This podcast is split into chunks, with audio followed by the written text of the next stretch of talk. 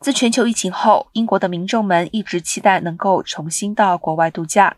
如今却面临着当地机场混乱或航班在最后一刻被取消的突发情况。瑞士一捷航空五月二十八号宣布，将取消即日起至六月六号每日从英国盖特维克机场出发的二十四个航班。此外，途逸航空 （TUI） 也被迫取消部分的航班。即日起至六月三十号，每日将取消从曼彻斯特机场起飞的六个航班。